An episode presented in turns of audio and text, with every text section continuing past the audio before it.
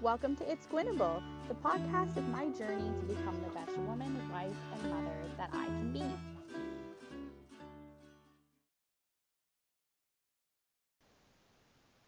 Okay, for this week's episode, I am back to my new usual podcasting spot from my car.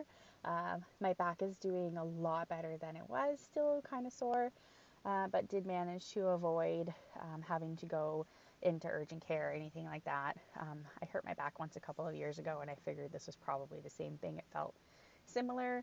Uh, so I am having to take it a little bit easy, um, but progressing more and more uh, back towards my usual self. I haven't started working out again, but uh, we, we've been able to go for short walks in the neighborhood and um, doing a lot better at uh, getting around with my day-to-day activities in the house and just needing to take kind of sitting down breaks and and things like that. So doing better and back in the car. It is raining today, which I am excited about. Uh, it's helping with all of the pollen from the seasonal allergies and stuff like that. So um, it's that's good. Um, but because of that, there may be some background rain hitting the car uh, noises in today's episode. So I apologize if there are. This is just the best, quietest spot for me to be. Uh, where I'm out of the way of all of my boys.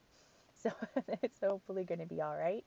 Uh, Rupert is napping. At least I put him down for his nap, so hopefully that goes okay. Uh, and we don't have to cut this episode short. Um, so I was kind of, I was wondering, you know, what to do and what to talk about uh, for this week's episode. But um, I think it's a really good time uh, to talk about anxiety. Uh, I've talked to two good friends in the last three days who mentioned that either they were or someone they were close to um, or just having an increased struggle with their anxiety, uh, pro- like related to the, the pandemic and um, all of the things we're all currently dealing with. Uh, we've in, in on Vancouver Island, we've hit the one month mark approximately for most people. Uh, I do know a few people who started isolating before my family did.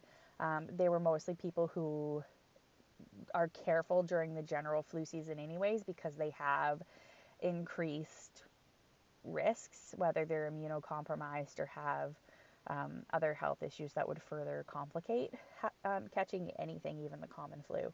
Um, so there are some people I know who were like a one to two weeks of isolation when we started ours. um, I've been home since March seventeenth, and Robin had the sixteenth and seventeenth off. That was his weekend.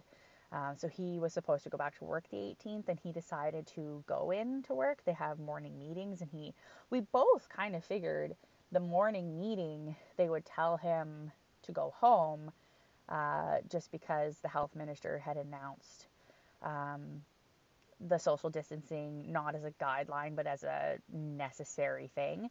Um, and it's not possible at Robin's work for coworkers to be six feet apart from each other.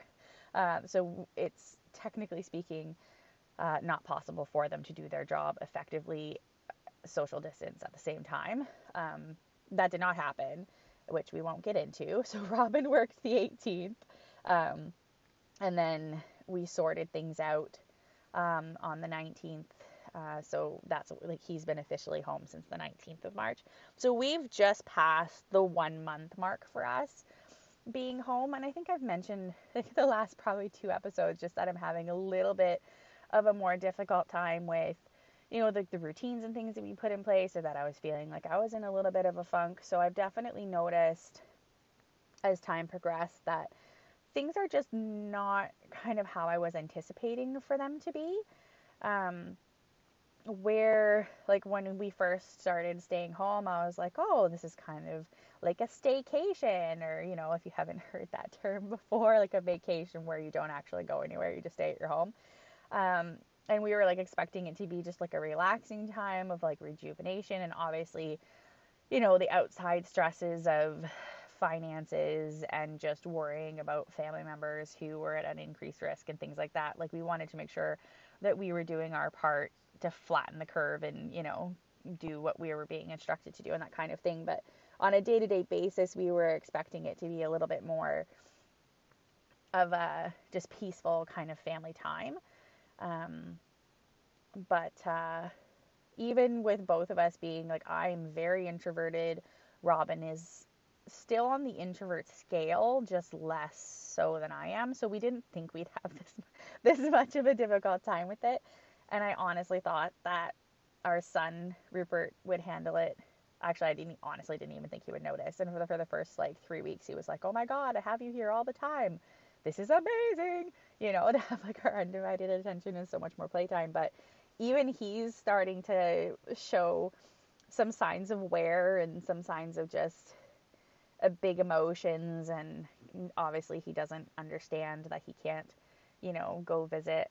My parents live just down the street, and he doesn't understand that he can't go visit them, or um, my, when my mom drops by groceries or things like that, that he can't um, give her a hug or that kind of thing. So that he's been struggling a bit with that as well.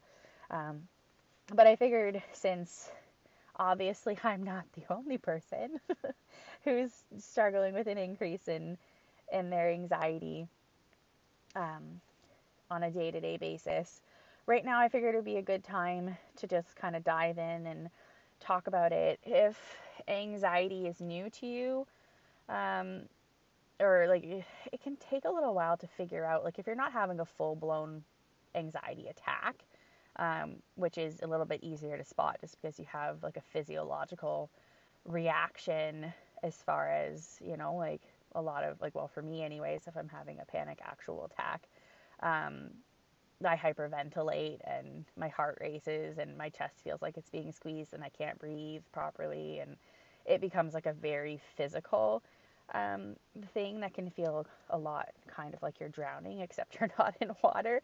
Um, and that's a different thing to deal with. And we can talk about that too. But what I'm talking about is like the cycle of anxiety, where it kind of creeps up on you slowly and you may not notice it for a few days or a week. And then all of a sudden you're in the middle of it.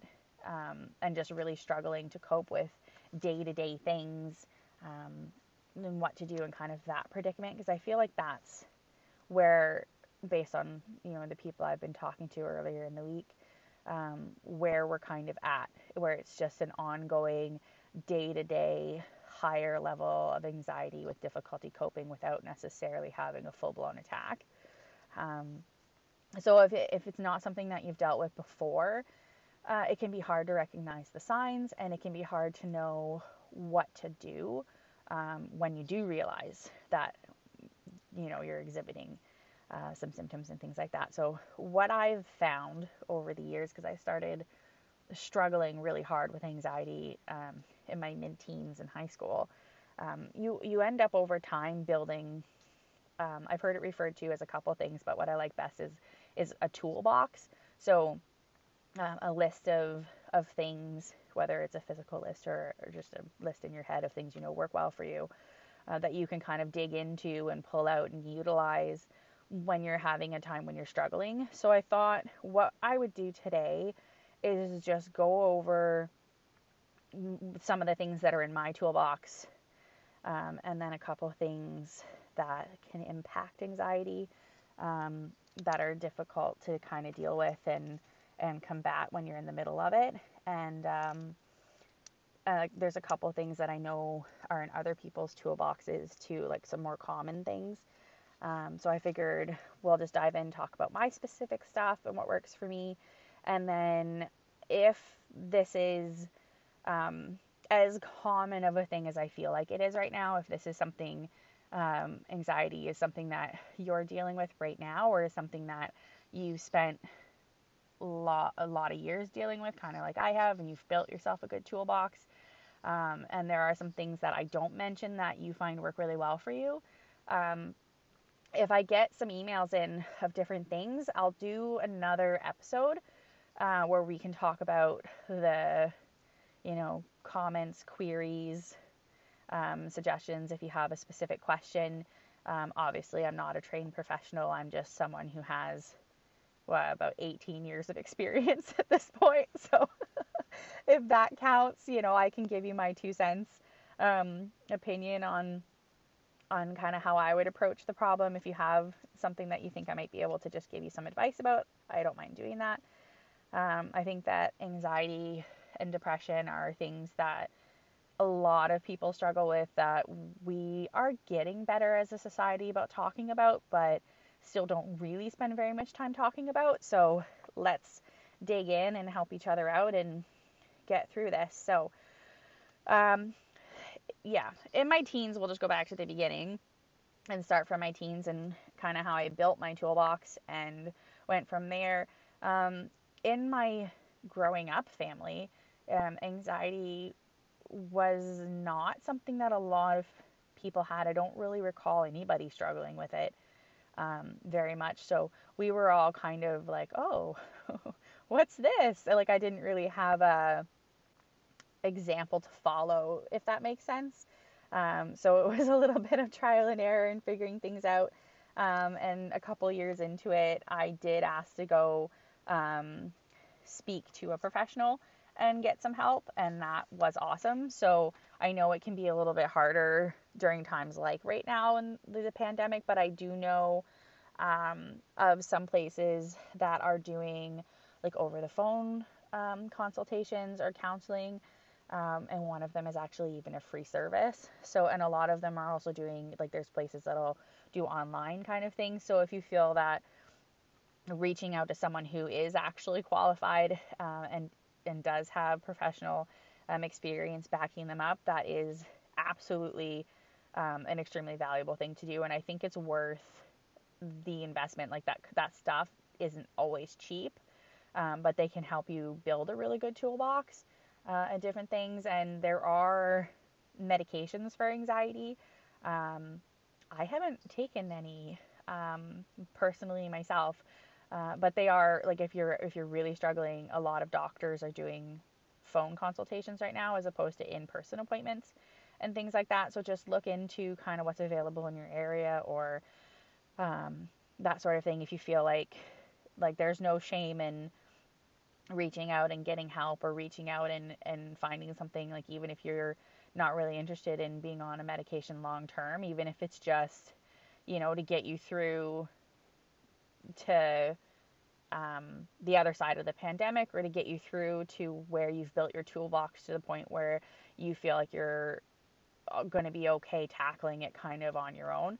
Um, definitely do uh, reach out and do that, because it can be really difficult to build yourself a toolbox when you're in the middle of it.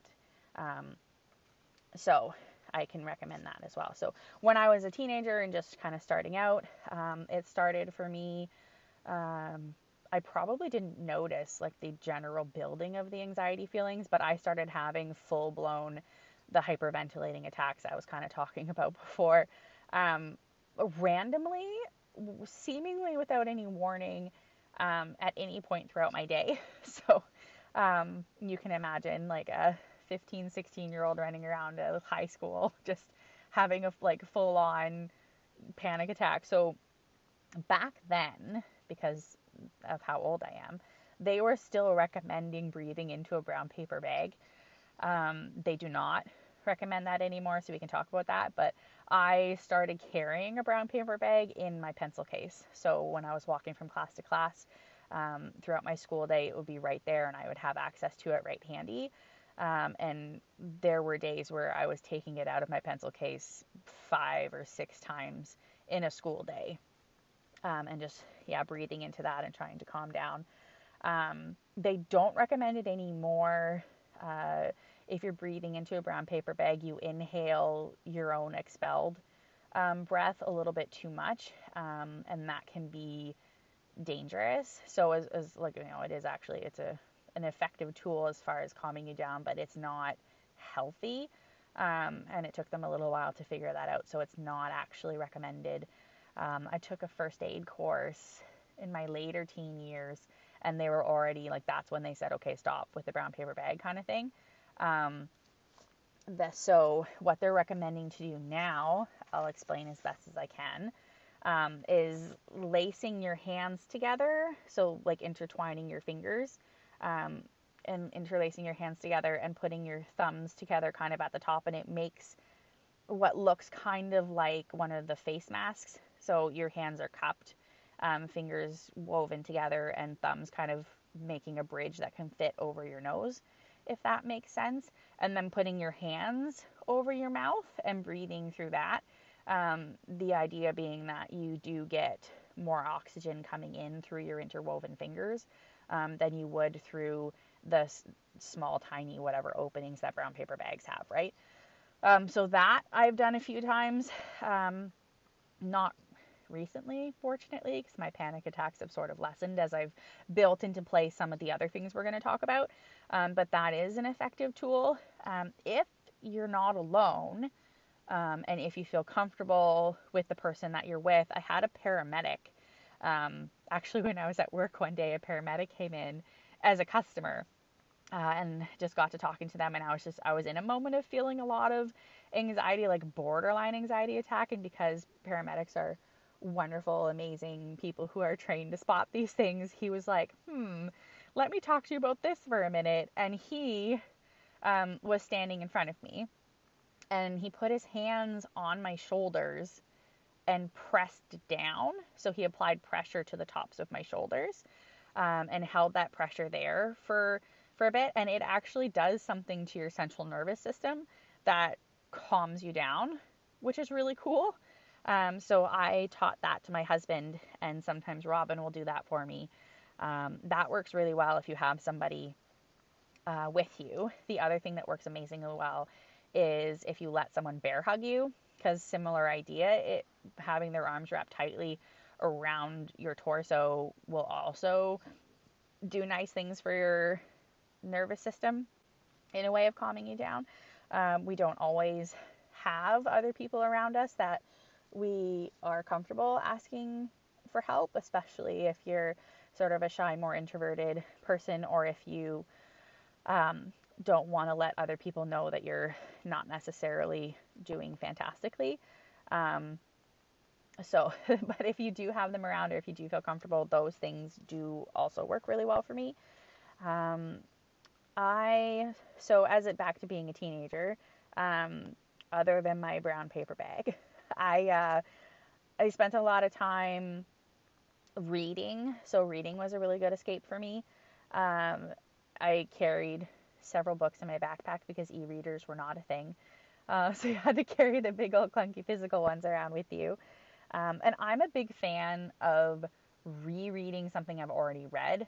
If I'm feeling anxious, if it's a new book, um, authors are very good at, at, you know, building us up suspense-wise or anticipation-wise, and I find that that isn't always helpful uh, when you're already feeling anxious, especially if you like reading, you know, like thrillers or mysteries and that kind of thing.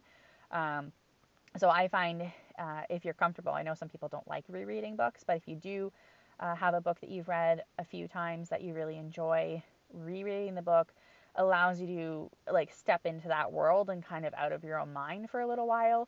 And if you've read the book before, you don't feel that same level of anticipation or suspense because you already know what the outcome is going to be. So it doesn't, it doesn't increase your anxiety that way. So that was a really good one for me. I actually found homework and school projects really helpful to be able to put my intention and focus into researching something. So I did a couple of research projects on my own because I'm a weirdo. Uh, my mom likes to talk about how I read up on like the entire like British monarchy. Like, I knew a lot about Henry the Eighth for a very long time and Elizabeth the First and all that kind of stuff. So I was really into doing just like research projects and that kind of thing, and and doing that. It's because it's something that you can control. So if you can put all of your focus and all of your attention into something that you have complete control over, um, it helps you regain a sense of control in general. So there's a lot of things in our lives that, especially right now, that we just have no control over. We don't know how long this isolation is going to last for. We don't know how long it's going to take before life resumes anything that looks like what normal used to be. Um, we don't know when we're going to be able to get back to work, how long it's going to take to get our financial situations sorted out, however they look when we come out of this. Um, so there's a lot of things going on right now that we can't control. So it's really important. Um, this is one of the things that kind of definitely moved from my teenage toolbox into my adult one. Um, being able to put time and effort and energy into things we can control. So I, I just, I do, I enjoy research projects, um, and learning. I've always loved learning about new things I didn't know before and, and stuff like that. So if, uh, that could work for someone, if that's something you enjoy. If you were a person in high school who hated homework and working on projects, don't try to do that, because it'll just cause you stress and make your life harder than it needs to be. So that's kind of a weird one that worked for me. Um, yeah, so give that a shot if you want. I also spent a large part of my time daydreaming, to be honest with you. I had an extraordinarily long commute to school when I was in high school. It was a two-hour bus trip one way, so I spent four hours on a school bus every day, uh, which gave me a lot of time uh, to freak out. So, so, it, but it also gave me a lot of time to read or just to like stare out the window and daydream. So if you have um, an overactive imagination or a decently active imagination, uh, daydreaming can be really helpful. It can help you visualize um, the things that you're dealing with right now working out the way you want them to, which can be helpful. Um, or even just, you know, if you've ever contemplated writing a novel or something like that, or um, like fan fiction and that kind of thing is really big right now, where, you know, your characters are developed and the storyline's already developed, but you're like, hmm, I wonder what would happen if they went and did this instead. Um, and you can work on really kind of envisioning that. It can also just put your focus and attention outside of yourself for a little while and give yourself a bit of a break from being you, so to speak. So I found that really helpful as well. Music is a huge component in the toolbox of a lot of people who deal with anxiety. Um, there's a couple different ways to kind of utilize the music. I like, there are a few songs that make me feel good or happy or take me back to a moment of time in my life where I felt good or was really happy. Um, I like utilizing those songs because once you've listened to them a time or five, uh, it will like change your current mood. Um, so I know that works really well for me. Um, there have been a few times where, um, I listened to or put together a playlist that specifically, um, made me feel like if I was having a hard time dealing with, uh, like a friendship or a relationship that wasn't going very well, um, or I was really angry about it, I would put together a playlist of, you know, like those angry kind of songs that would amplify that emotion, um, to work through it. In a sense, to like, I think that for a lot of cases, things like sadness and things like anger, I, I kind of visualize them as like a cup. Like, you, you know, you can have a cup that's full of anger, but the cup is only the size that the cup is. And so it might be a really huge, like one of those wine glasses that's like three feet tall. Um, it may be a really, really huge cup. But my point is there's a bottom to it. Your body can only feel that emotion for so long before it runs out. Um, so there are two kind of schools of thought. One is to focus like, you know, on the happier music or whatever and get yourself into a different mindset that way. And the other school of thought being, um, push yourself through the emotion until it runs out. Um, oh goodness, probably about a decade ago, I was watching an episode of Cesar Milan, who is one of those dog behavioral corrective training people. And I know there's a bit of controversy around him, but that's another story. Um, but he was working with a dog that was dealing with a lot of anxiety. Like you could tell looking at the dog, it was shaking, panting, pacing, not having a good time. Um, and what he did was he just sat and put himself in a position where his body posture was non-threatening and just sat there and waited basically. Uh, and it took a few minutes, but the dog eventually lay down and kind of relaxed. And he said to the owner, like, dogs can only physically be in that state of mind for a finite amount of time before their bodies just literally will not do that anymore, and they have to calm down. Um, and it's a little bit harder, I think, for human people, just because we're a lot better at suppressing our emotions, and I feel like our bodies can hold on to them for longer if we're resisting it. Um, so I spent a lot of years working on, instead of fighting it or trying to change my mind or try to suppress it, to just dive into it um, and experience it as fully as possible so that it would pass. Um, you know, kids can only cry for so long. I feel like adults can cry for a significantly longer portion of time. Um, but it, your body only has that for so long. Like, you will eventually cry yourself to sleep just because your body physically cannot cry anymore, if that makes sense. So I feel like that, that way for a lot of emotions. Um, if you dive into it, if you make a playlist that is really sad, or you make a playlist that's really angry, um, you can push yourself into the emotion far enough that you're just done with it, if that makes sense. And then you can switch over to a playlist that makes you feel empowered, or a playlist that makes you feel really happy. And so you can kind of use them in in concert with each other.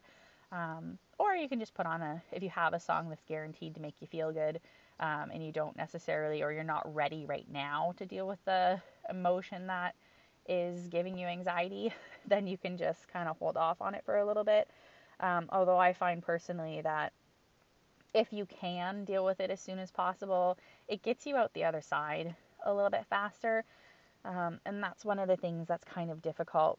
It's hard when you're in the middle of something to see the light at the end of the tunnel, so to speak. Um, it can feel like it's never ending, or there's no way to fix it, or you're so overwhelmed you don't know where to begin. Um, so that can be really tricky. And we'll talk about that kind of in a minute. So that's most of what my toolkit was as a teenager. Um, I did also have a pretty good network of friends. Um, so I had people I could call to talk to, um, and just kind of vent things out. That I think that that's really important. If you have a friend that will listen to you go on and on about the same problem for, for a prolonged period of time, um, and then you can just get all of your feelings out in the open. Um, bottling things up and not talking about them is not the best way um, to work through or deal with things. Unfortunately, most of our problems in life do not go away if we ignore them. Um, they just become deeper entrenched and deeper rooted and become harder to dig out in the future. So talking is awesome. So as an adult, as I moved into my adult years and developed kind of different techniques, um, I went, started going for really long walks. If I was feeling anxious, I would grab my, it was not an iPod back then, I forget what it was, but it held a gig, and I was so excited that it was big enough that it held an entire gig of music. But I would throw that on with a pair of headphones and uh, go for a minimum of a forty-five minute walk, um, usually more like an hour, hour and a half. And I would sometimes do that twice a day. So I would just get out and walk and walk and walk and walk um, and exert and expel that anxious energy physically. I know that that works for a lot of people. Um, I keep thinking that I would like running if I gave it a try. Um, but I know there are people who run for the same reason, or bike or swim, um, take a dance class or that kind of thing. Like just a way to physically expel the energy, hit the gym and lift some weights, that kind of thing. So that's a really good, um, toolkit. At the very least, going for a walk. You don't have to necessarily walk fast, or, you know, you don't have to power walk or anything like that, but just getting out and walking until you've sort of worked through that can be really helpful. At least it is for me.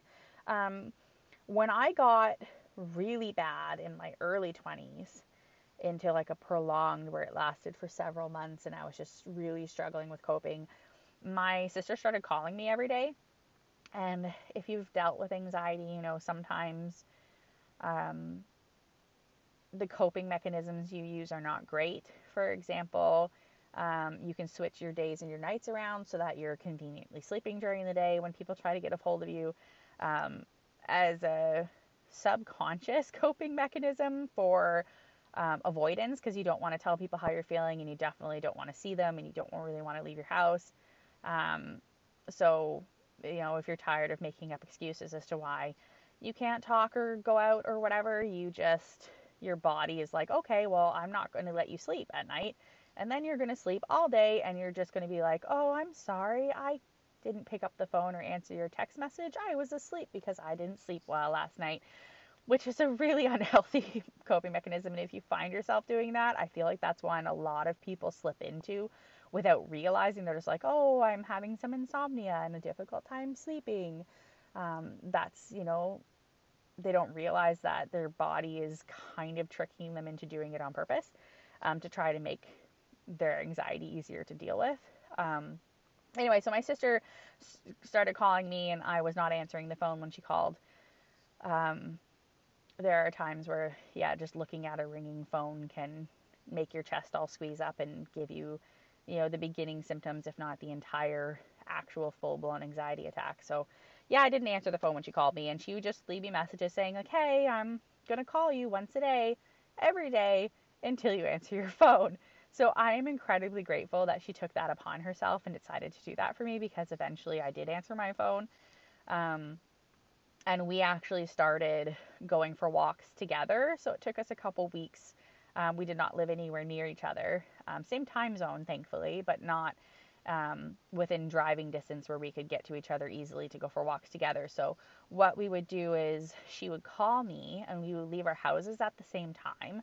And it took us a few weeks to kind of map it out. So we were getting back to our houses at approximately the same time, depending on how fast we were both walking that day.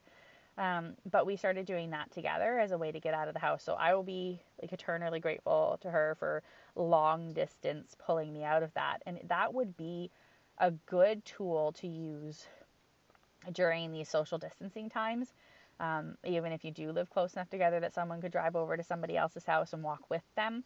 Um, better to just, you know, if you have Bluetooth headphones, that's awesome. But if you don't, old fashioned, hold the phone to your ear while you go for a walk and just call each other. And it's fun to map out a route.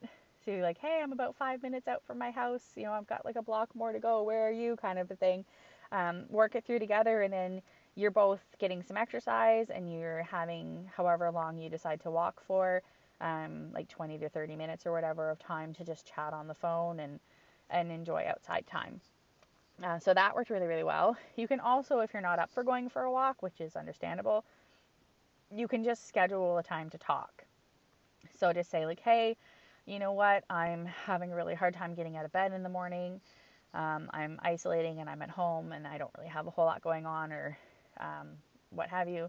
Um, I don't really have a reason to set an alarm, so I haven't been. Could we, you know, have a phone call earlier in the morning? Like maybe just you guys could make coffee or tea or whatever you drink first thing in the morning together while talking on the phone and just drink your cups of coffee or tea together. You know, it's kind of like going to Tim Hortons or whatever coffee shop you like.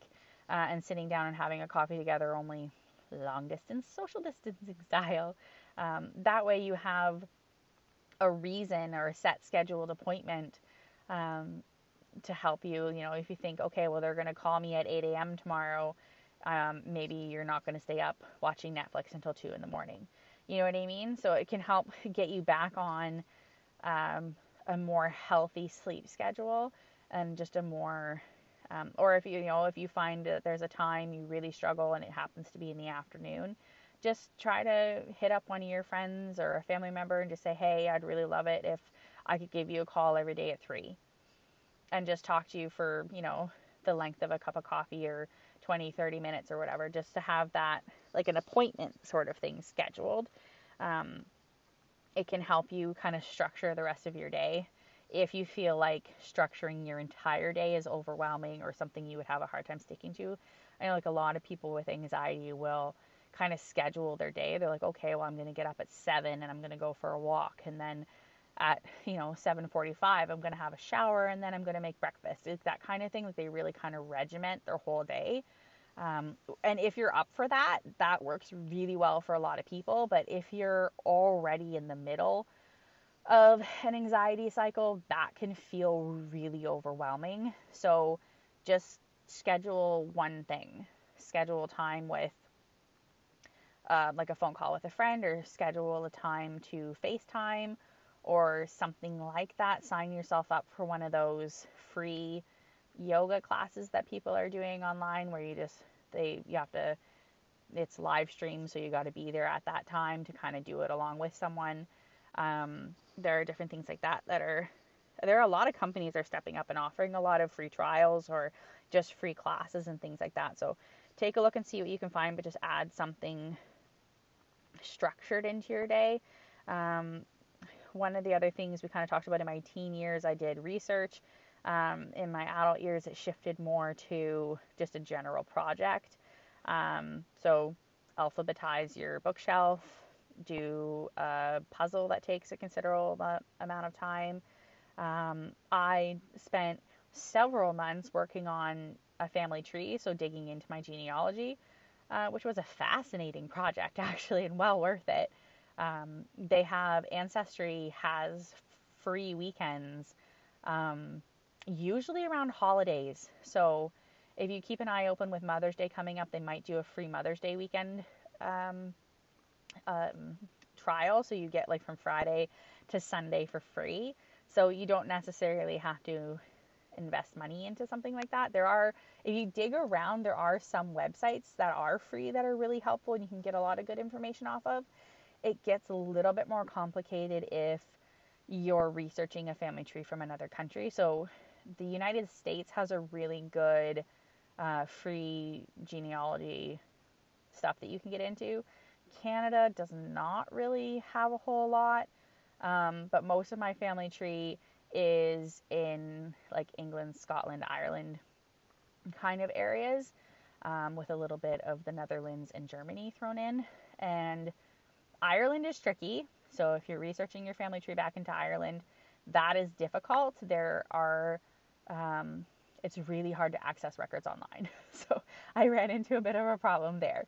Um, and it was also going back pretty far. My family tree crosses over into Ireland, um, in the eighteen hundreds. So it's a little bit like not very many places were doing a census back then. Not very many of the records have necessarily been digitized.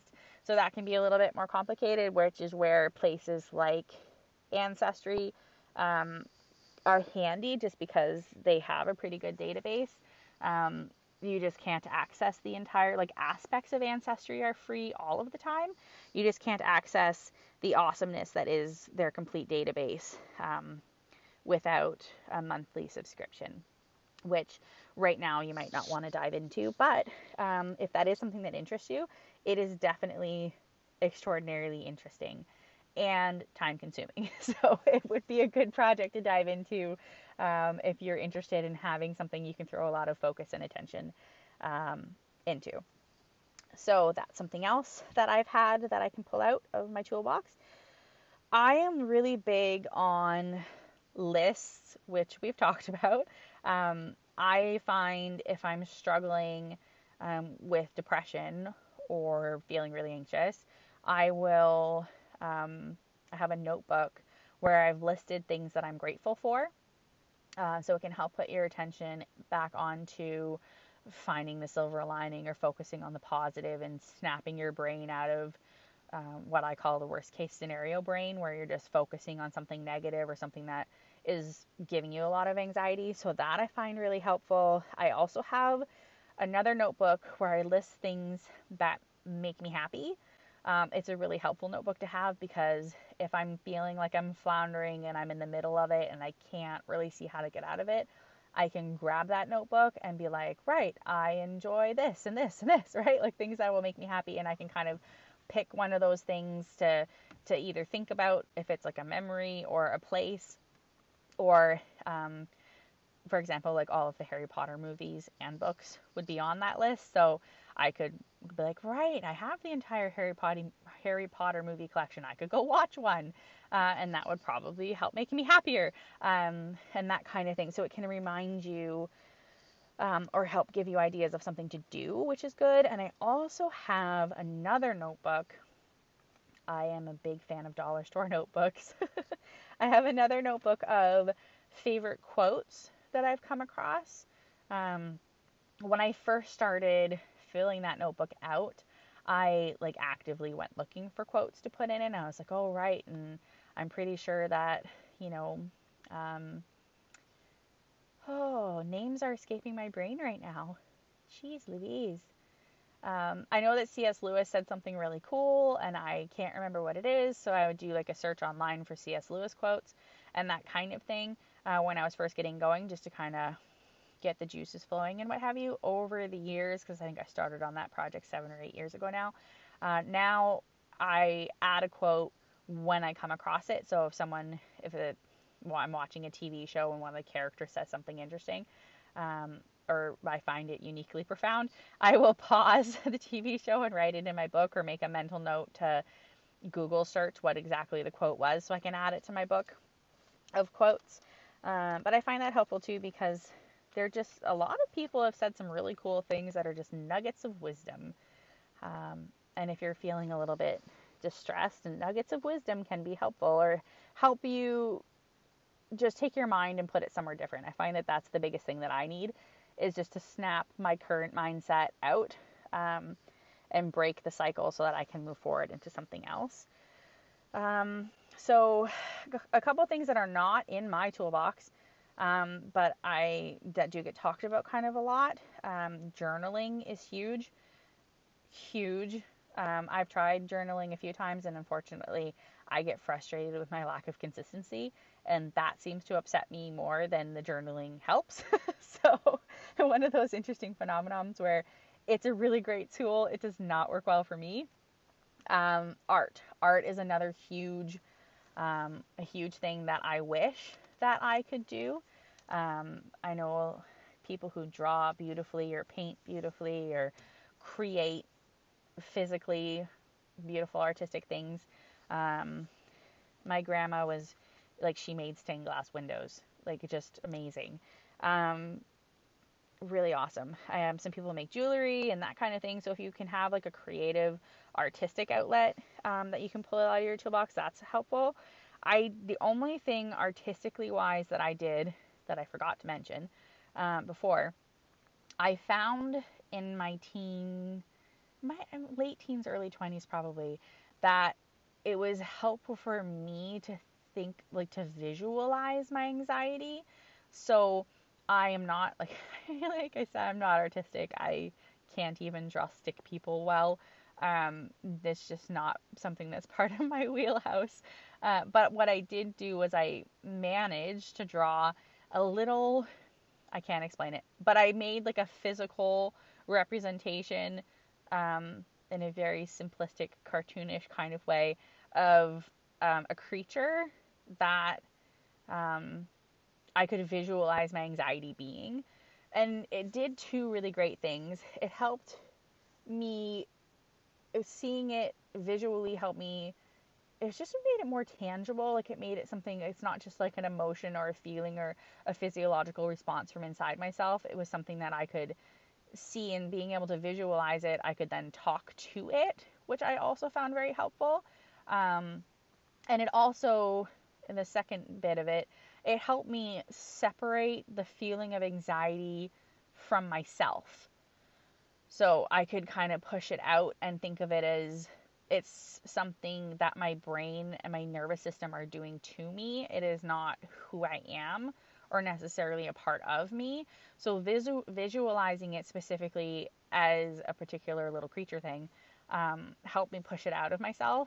And that worked really well for me. If you're really into naming things, you could name your little anxiety creature or something. So if you are, um, a visually amazing human being with an awesome creative mind who also happens to be artistic, um, drawing a physical representation of what you imagine your anxiety to look like could be really helpful for you too.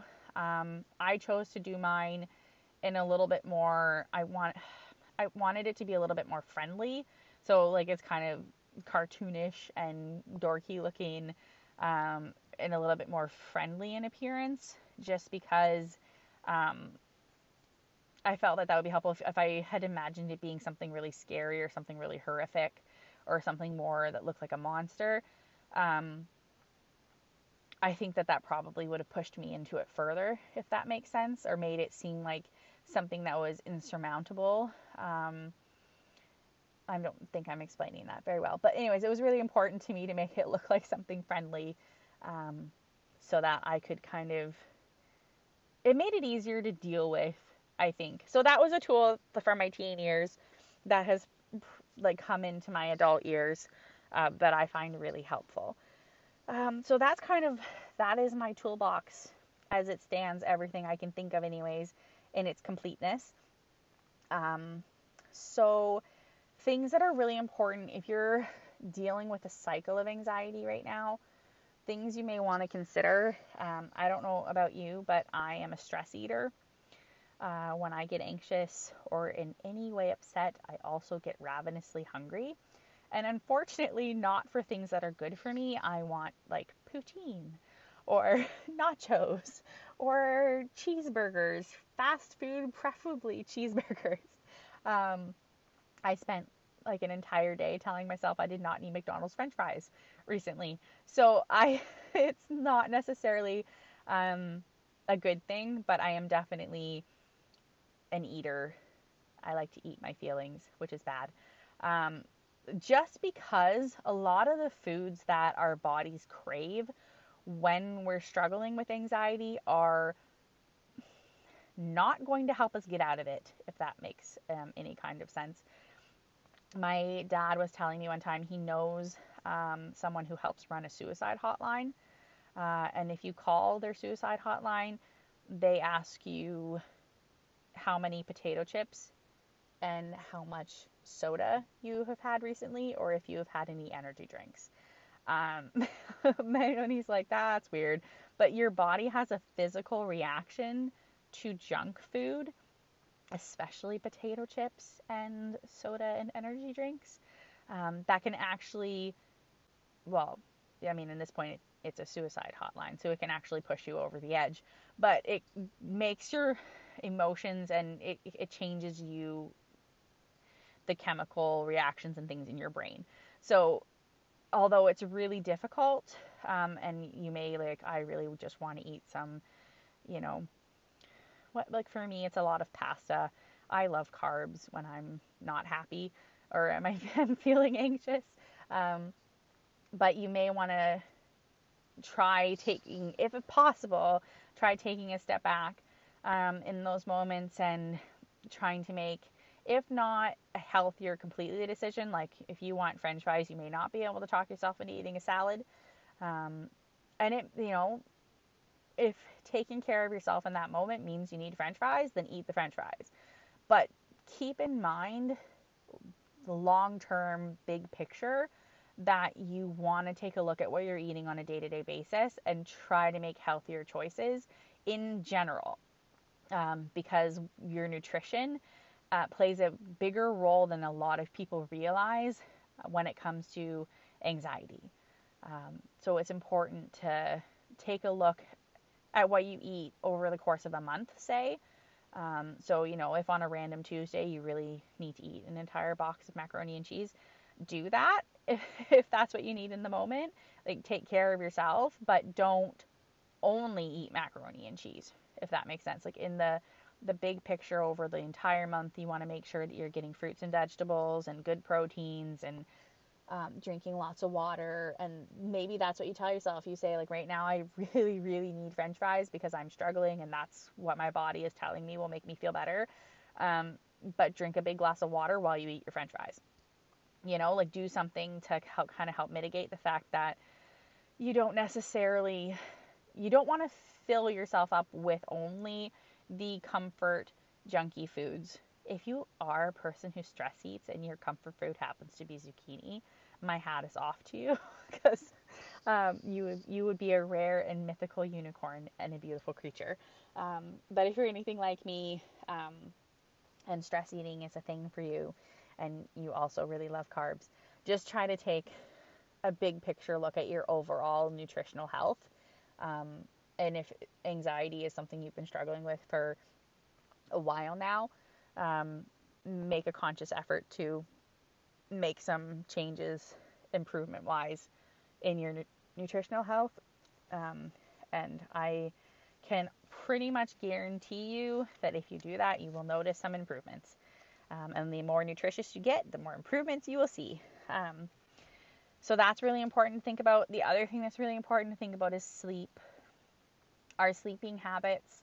um, and our sleeping schedules. I know every person needs a different amount of sleep. Unfortunately for me, um, I need a ridiculously large amount of sleep. Oh dear. I'm one of those people that I can survive on six to seven hours of sleep a night, um, short term. The longer I do that, um, the harder I struggle with things like anxiety, and the more, um, how do I put it nicely? I become not a very nice person in a short amount of time. Uh, I do not handle six to seven hours of sleep very well. I have friends who get by on four to five hours a night, perfectly fine. That's all they need. And they are successful human beings. And I'm jealous of them because I need eight to nine hours of sleep on a regular basis in order to function like a normal human being. Um, but taking in mind, if you are really, really struggling with anxiety, um, try setting a bedtime alarm for when you would ideally like to go to sleep. Um, and then go to sleep, like, you know, pajamas, brush teeth, in bed, lights out. Um, if you want to listen to an audiobook or whatever, if you, or if you're a person who can fall asleep with the T V on, um, I can't, more power to you. I like audiobooks cause I can listen to it, which with my eyes closed, so I can fall asleep, but it also stops the hamster wheel going in my brain of thinking of all of the things I've done wrong in the last fifteen years, or all of the conversations I should have said something different in, which is not helpful in any way. But I do have trouble with insomnia, and I do find that audiobooks assist with that. Also, if you have a partner who snores, audiobooks assist with that as well, because it helps drown out the horrible noise that comes out of their mouths. So that is that um, piece of advice. But take a look if you've been struggling with anxiety lately. Um, Maybe start a sleep journal. So write down what time you go to bed, what time you wake up. Um, set a bedtime alarm so it goes off to remind you that you need to be winding down, relaxing, getting into bed. There are free apps that you can get that do those um, sleep hypnosis type things, where an actual accredited hypnotist will walk you or your body through relaxation.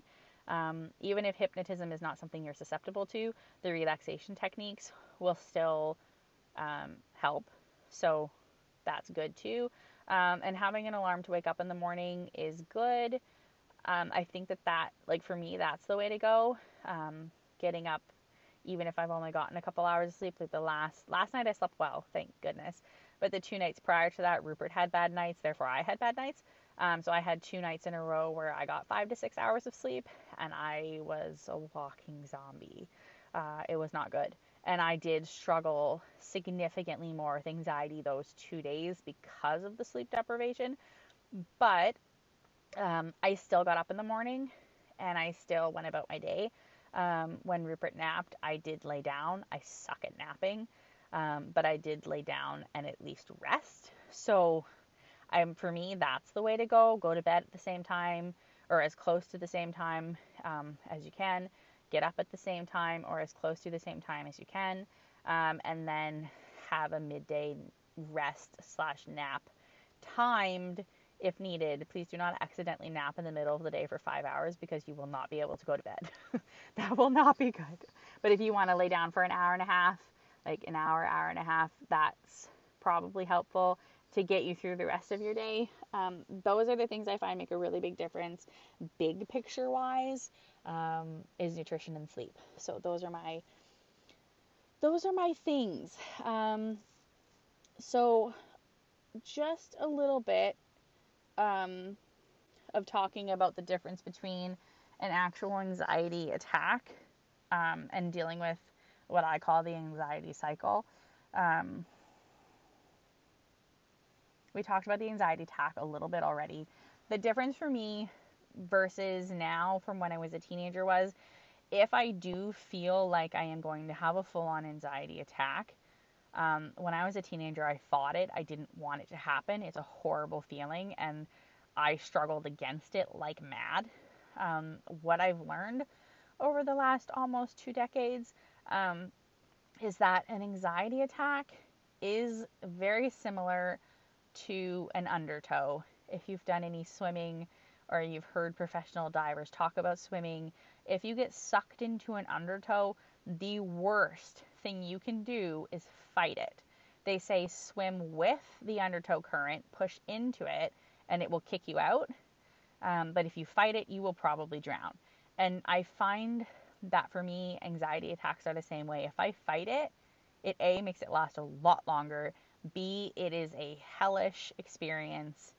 Um, and C, yeah, it feels a lot like you're drowning. So now that I have a little bit more um, experience and yes, uh, wisdom surrounding the situation, I no longer fight them.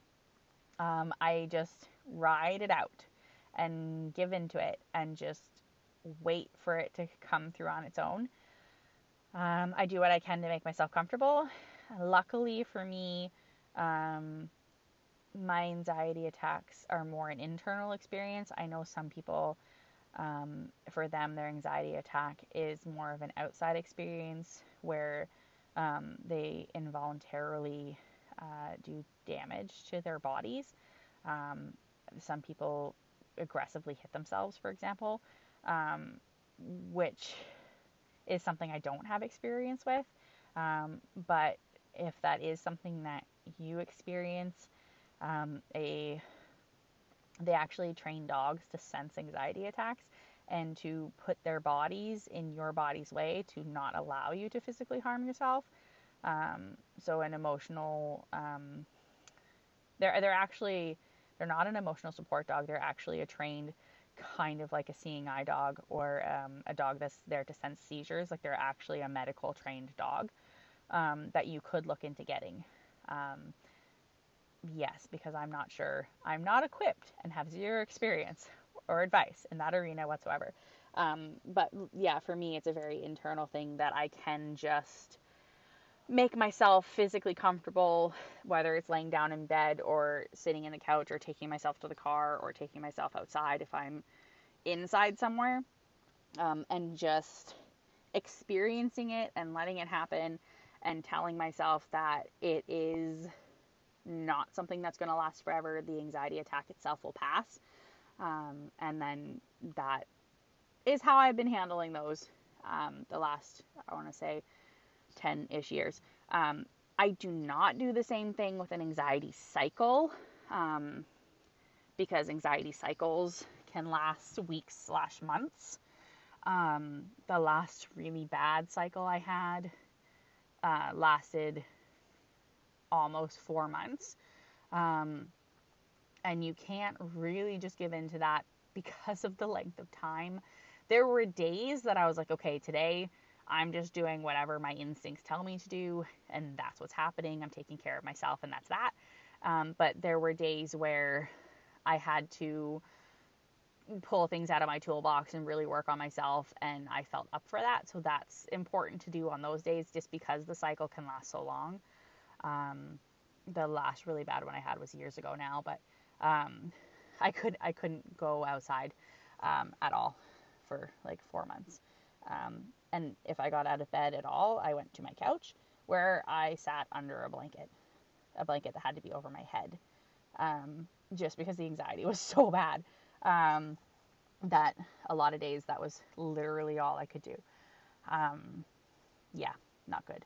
So in that, in that type of a situation, um, if it's gotten to that kind of a place, then, um, definitely do what you can to pull on your, pull things out of your toolbox and lean on some friends. I had some really great friends during that time who called me a lot, um, and talked to me quite a bit. And I found that really, really helpful. Um, and eventually, you know, pulling things out of your toolbox, like that episode could have easily been a year. Um, honestly, um, the fact that I managed to get out of it in only four months is, in my opinion, a huge win. Um, So there is a big difference between the attack versus the cycle.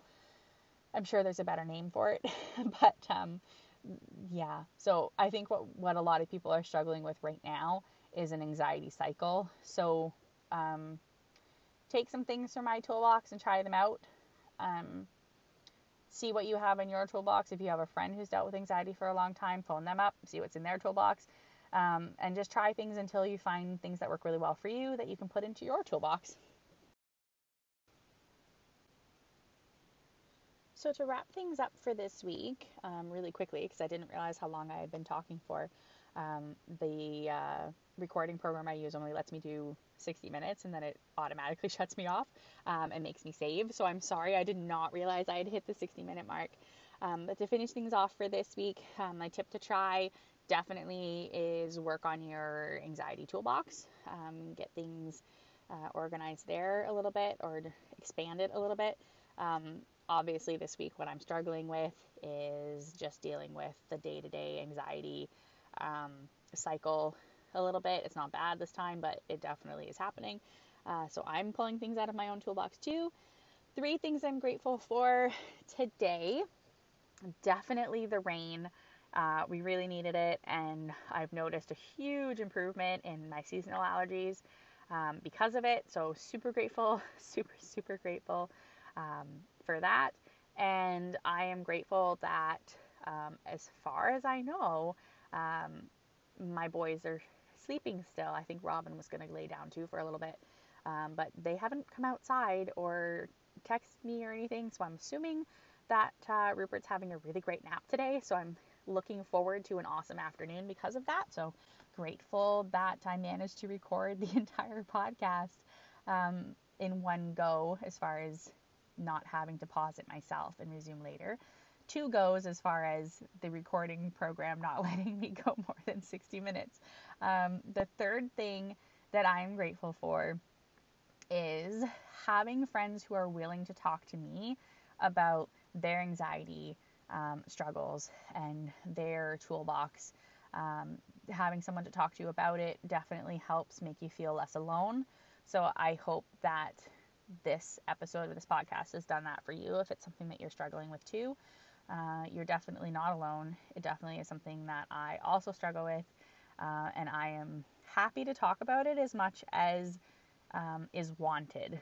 So that being said, um, if you want to share your tips or tools from your toolbox, um, send me an email. It's Gwinnable at gmail dot com. I T S G U I N A B L E at gmail dot com. Um, I'm also happy uh, to answer any questions that you maybe were thinking of while I was talking during the podcast, or if there's a specific um, thing that you'd like uh, to talk about a little bit more, um, let me know. Um, if I can be helpful in some way, it will make my almost two decades of experience worthwhile. That would be awesome. Uh, so utilize that if you want to. And uh, that is it for this episode at long last. I apologize for going so long. This is definitely the longest podcast episode that I've ever made. Um, so I hope that you were able to hang in there with me and that you got some value from today. And I will talk to you all again next week.